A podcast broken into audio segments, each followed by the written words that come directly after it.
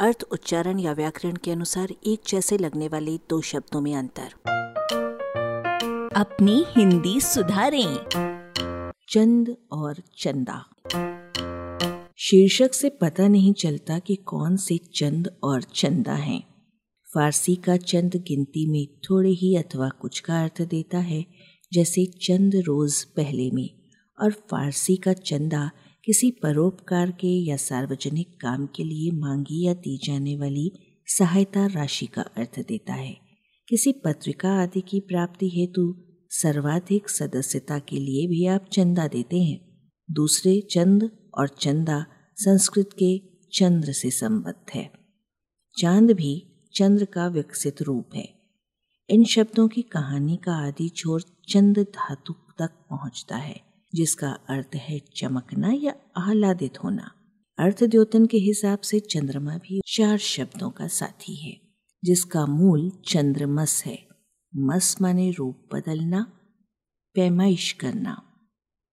चंद्रमास या चांद्रमास अलग है, जिस मास में पृथ्वी की एक परिक्रमा पूरी होती है, कृष्ण पक्ष की प्रतिपदा से लेकर शुक्ल पक्ष की पूर्णिमा तक। चंद को सूरदास जी के बाल कृष्ण चंद खिलौना कहकर मांगते हैं। चंदवरदाई पृथ्वीराज चौहान की सभा के एक लाहौर वासी कवि थे, जिन्होंने पृथ्वीराज रासो महाकाव्य की रचना की थी। चंदा मामा घर घर में मिलते हैं। फिल्मी गीतों में प्रेमिका और प्रेमी को चंद्रमा, चंद्र और चंद के बदले चंदा और चाँद अधिक मस्त और त्रस्त करते हैं। चाँद चंद्रमा के साथ साथ खोपड़ी का सबसे ऊँचा और मध्य भाग भी है, जिसे सार्थकता निर्वाह के लिए चिकना अर्थात केश शून्य और चमकता हुआ ज़रूर होना चाहिए। जिस प्रकार चाँद की चांदनी और चंद्र की चंद्रिका शीतलता देने और आह्लादित करने वाली कही जाती है, उसी प्रकार चंदन भी शीतलता देने और आह्लादित करने वाला होता है।